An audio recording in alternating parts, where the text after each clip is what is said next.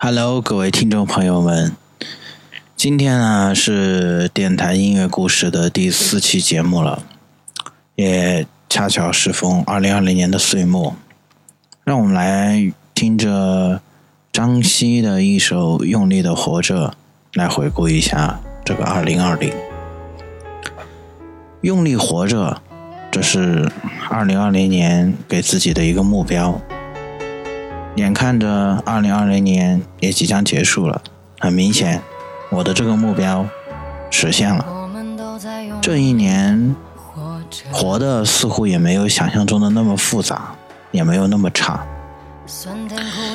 从二零二零年初的时候，我们听到了很多的负面词，这疫情怎么越来越严重了？又有哪个企业宣布破产了？身边又有不少人失业了，又看到中国周边蝗灾要发生了，然后紧接着洪水又来了，后面我们又听说有个地方发生了火灾，牺牲了好多好多的人，不由得会听到自己身边的人发出感慨说：“中国真的太难了。”上半年抗疫，下半年抗洪，等等等等。但是我们熬过来了。对于祖国的大家庭来讲，我们战胜了疫情，抵抗了洪灾，保住了我们家庭的基本安定。对于小家庭来说，我们都还好好的活着，享受着清晨阳光带来的温暖，生活。没有我们想象中的那么差，我们还是要心存希望。对于未知的事情，谁都会有些害怕，有些担忧。正如我每次对我自己身边的人去讲，已经发生的事情，它已经成了一个定论。不管你去做什么事情，它都不会被改变。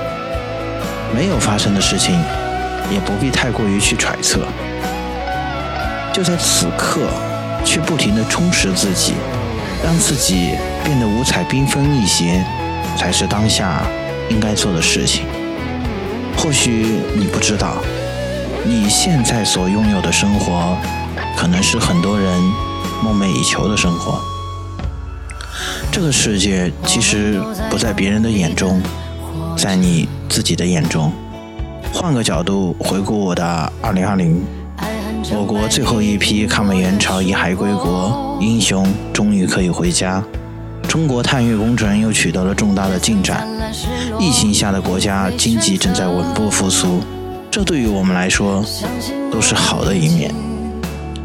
整个过程，正如丰子恺所说：“你若爱，生活哪里都可爱；你若恨，生活哪里都可恨；你若感恩，处处可感恩。”你若成长，事事可成长。心小了，所有的小事就大了；心大了，所有的大事都小了。看淡世事沧桑，内心安然无恙。生活在你眼中，不在别人的眼中。二零二一依然是一个值得期待的一年，我们还有很多的人等着我们去爱。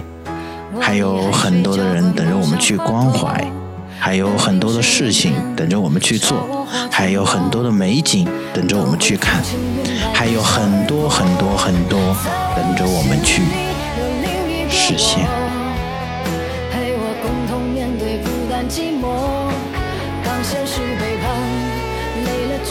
当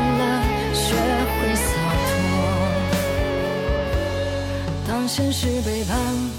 累了，倦了，痛了，学会洒脱。